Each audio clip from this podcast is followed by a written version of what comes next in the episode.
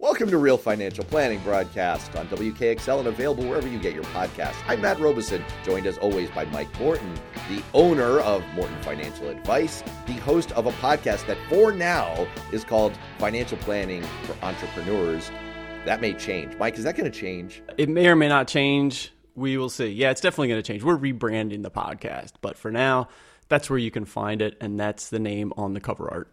Hey, listen, for all of you people who kind of fancy yourselves marketing gurus out there, everyone, I, I there are definitely that's, that's 89% of, of our listeners.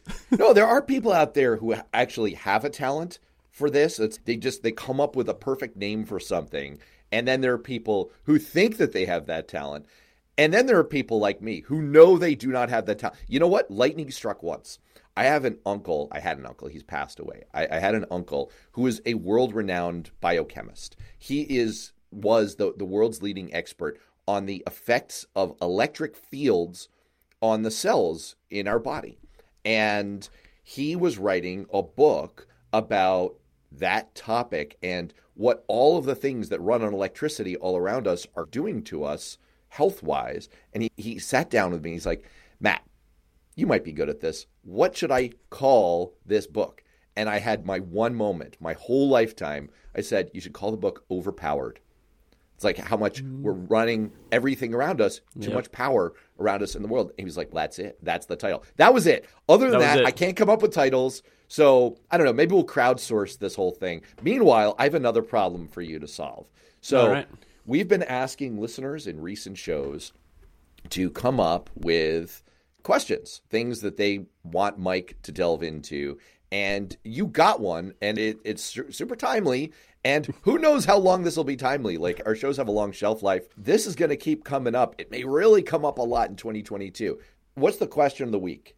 Yeah, so we do get questions from listeners, so please feel free to send those in. This one came directly from one of my clients because we've had the markets going up and down, particularly down over the last few weeks. We're recording this right at the start of May. And so the question is, you know, the market's going down. What do we do? Should we be doing something on the portfolio side or the investment side? What should we do and when should we do it? So that's the question we'll try to dive into today. The market is going down. When do you pay attention? Of course, you're probably already paying attention, but when do you actually get in there and do something, you know, create some change, do some action?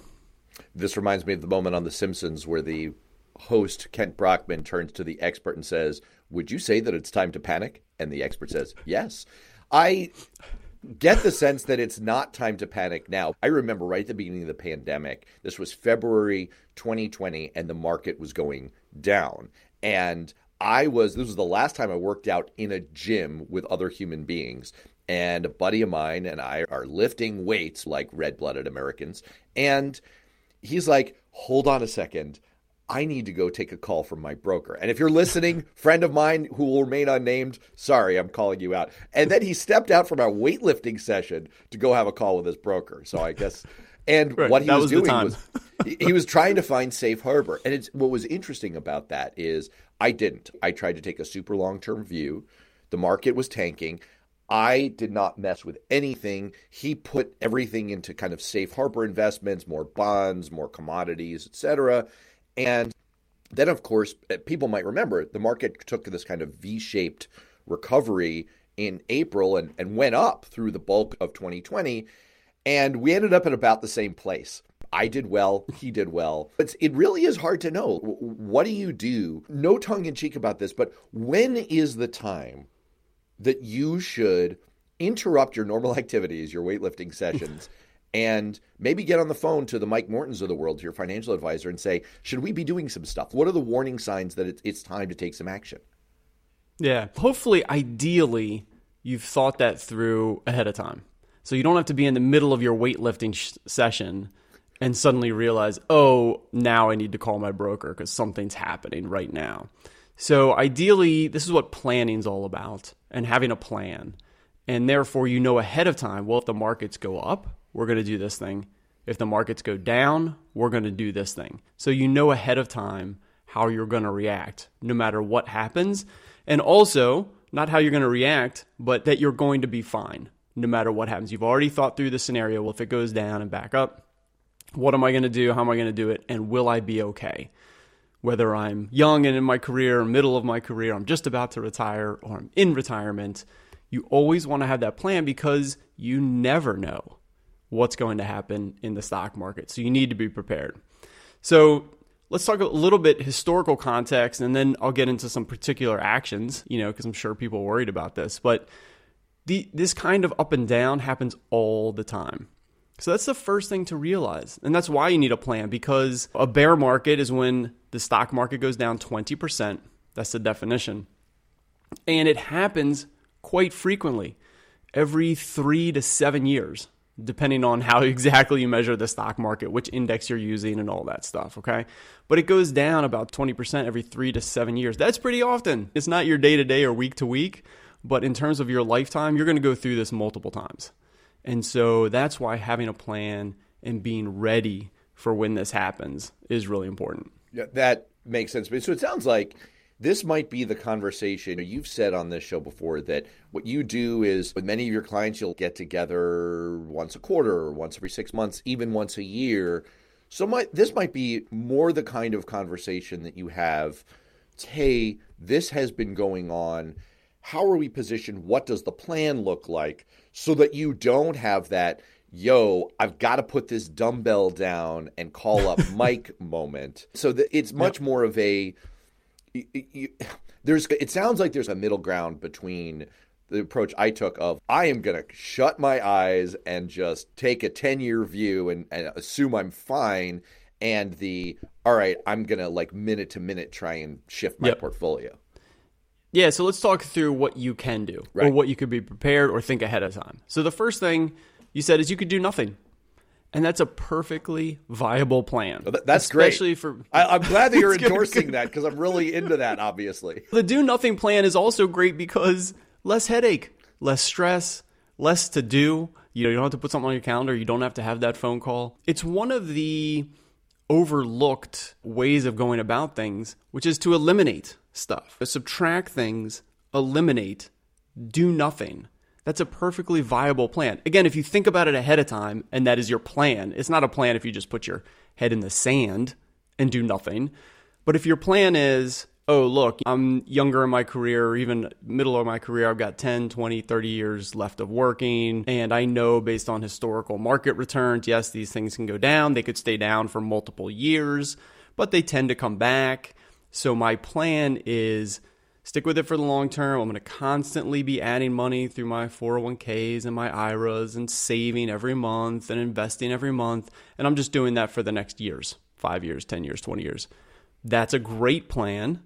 And that's the do nothing. When the market is being volatile or going down, in fact, you should feel really good about it going down because your plan is I'm investing 200 a month, 500 a month, and stocks are now 10 or 20% on sale this is great. I'm buying everything cheaper prices, and I know they're going to go up over the next 10, 20 years, and I'll be in great shape. So the do nothing plan is a perfectly viable plan as long as, again, I've said that the P word many times, as long as it's your plan to do it that way. Isn't there some saying attributed to Warren Buffett that you should invest when others are fearful and be fearful when others are investing? I know there's a lot of aphorisms like that out there that it's there's another way to look at this, which is, hey, maybe this isn't all bad. Yeah, exactly. There's a quote the time to buy is when there's blood in the streets.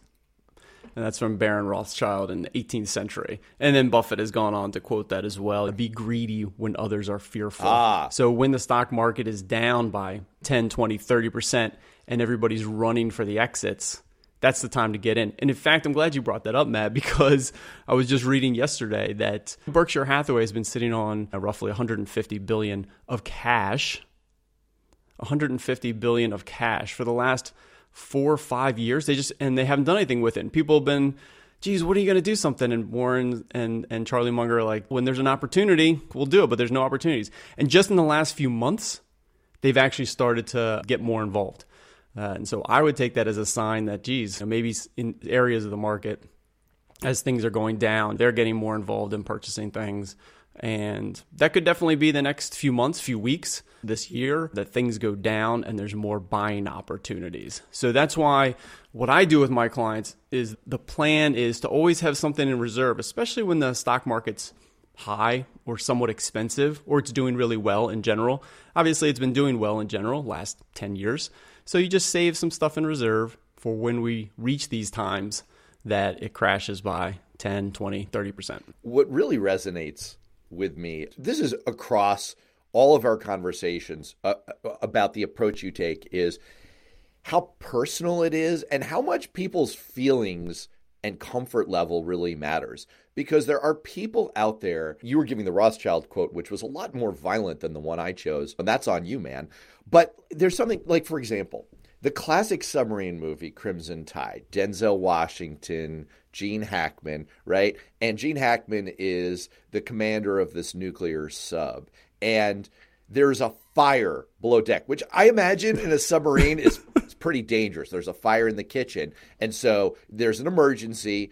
And the commander, Gene Hackman, says, All right, let's do a launch drill. Like we have to launch the nukes right now. And Denzel Washington, his second in command, is like, Have you lost your mind? That's a terrible idea. There's a fire actually happening right now. And Hackman's character's point is, Well, no, I think since this is what we need to be able to do when we're in an emergency, that's the perfect time to to do a drill like that. My point isn't that we all live in a nuclear sub. My point is that people there are people out there and this isn't me this isn't me personally but there are people out there really good at this kind of thing it's like they see the market going down and they're like oh there's an opportunity they see a problem and they're risk taking they're entrepreneurial that's just not the way I'm built. What you're doing is like it's yeah, it's partly financial advice, but it, it's largely like trying to figure out what makes people feel comfortable, happy, and that also fits in with sort of their financial goals and success. And it's like the right answer for me is probably not run the drill while the kitchen's on fire. I'm probably not the kind of person who you would advise, hey, Matt, let's go out and look for some stock buying opportunities during a bear market. But you might have other clients. I'm more of the, yeah, I, I just don't want to think about this type. And that's fine. I, I like that you're validating that that's fine. Let me turn that into a question. Do you see that kind of variation in the people you work with? Some people really want to be aggressive and, and take advantage of, of situations and be entrepreneurial about it. And some people are like, I just, I don't want to think about this that much. You bring up a really good point, Matt, because of course it does run the gamut. But I'll say this people that tend to work with financial advisors get a lot of value from exactly what you're saying. There's a study from Vanguard that says people that work with financial advisors outperform the market by 3% a year. That's a lot. Now, how can that's a lot? That's a lot. Doesn't sound like a lot. That's a lot now, compounded over time.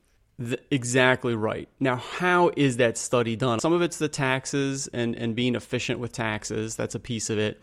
But I think a big piece is that behavioral aspect and staying consistent, staying in the market, and staying consistently in the market. The investments over time, it's that over time part that really matters.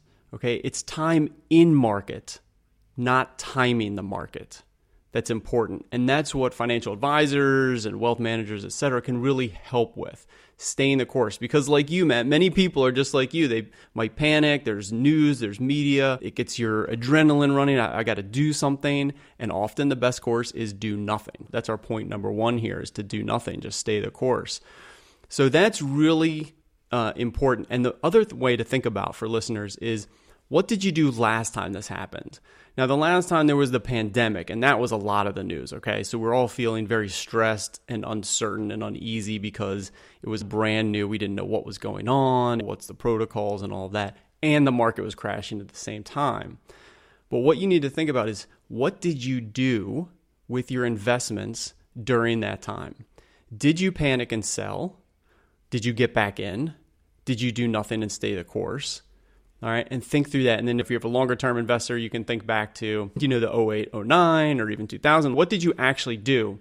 And that will really influence oh, this is what I did last time. This is how I felt, and this is what I actually did. Was that good or bad? Should you work with an advisor or a friend or somebody that can help you do a better job the next time that these things come around? And the other point is that you're different next time. Maybe it was early, you know, if it was 10 years ago, you were younger and you didn't really care, but now you're about to retire.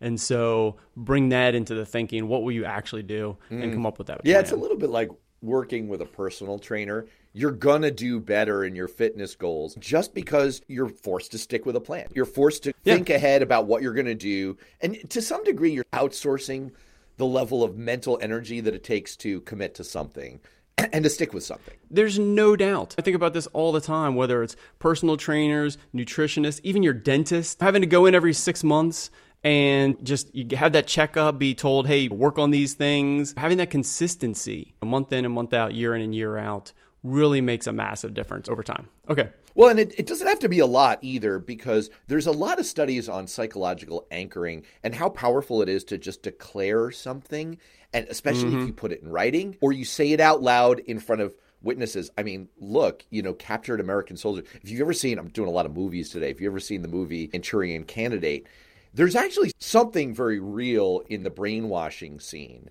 Not that that whole movie is not real, but that was an actual psychological technique applied to American prisoners of war.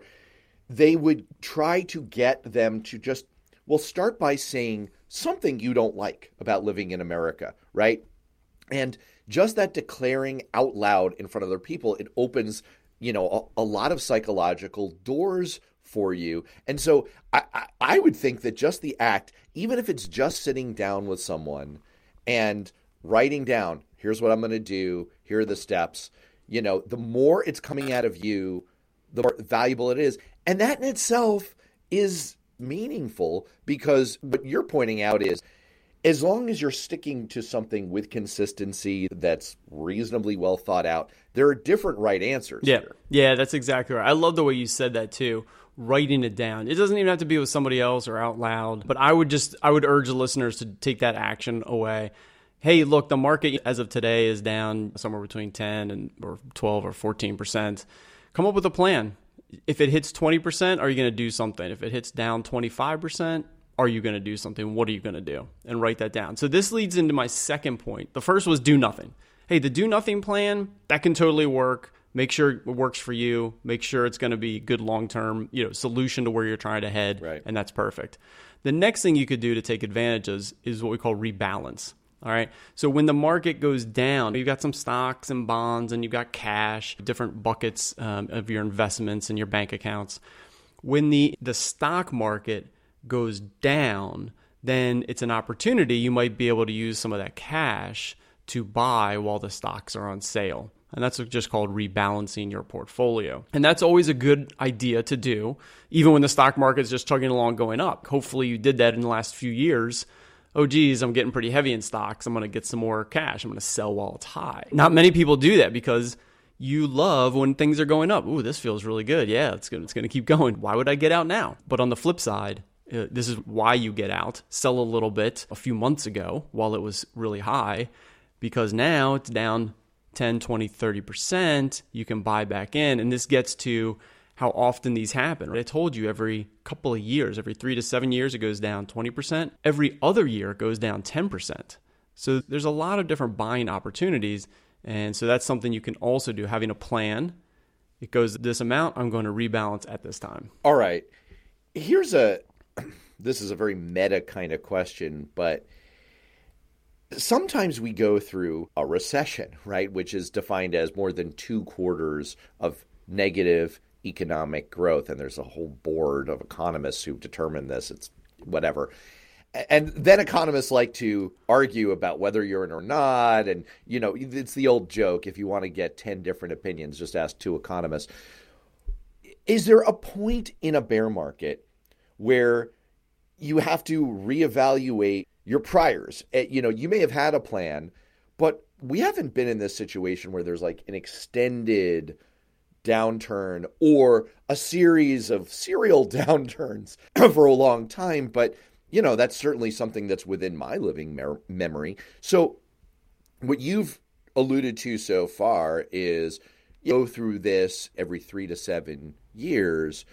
But what happens if the situation turns even further? Do you then reevaluate that plan, or is there a triggering point for that? I would hope that, especially if you're near retirement or in retirement, you've thought that through because that's a very real situation. And Matt, we might be in that situation.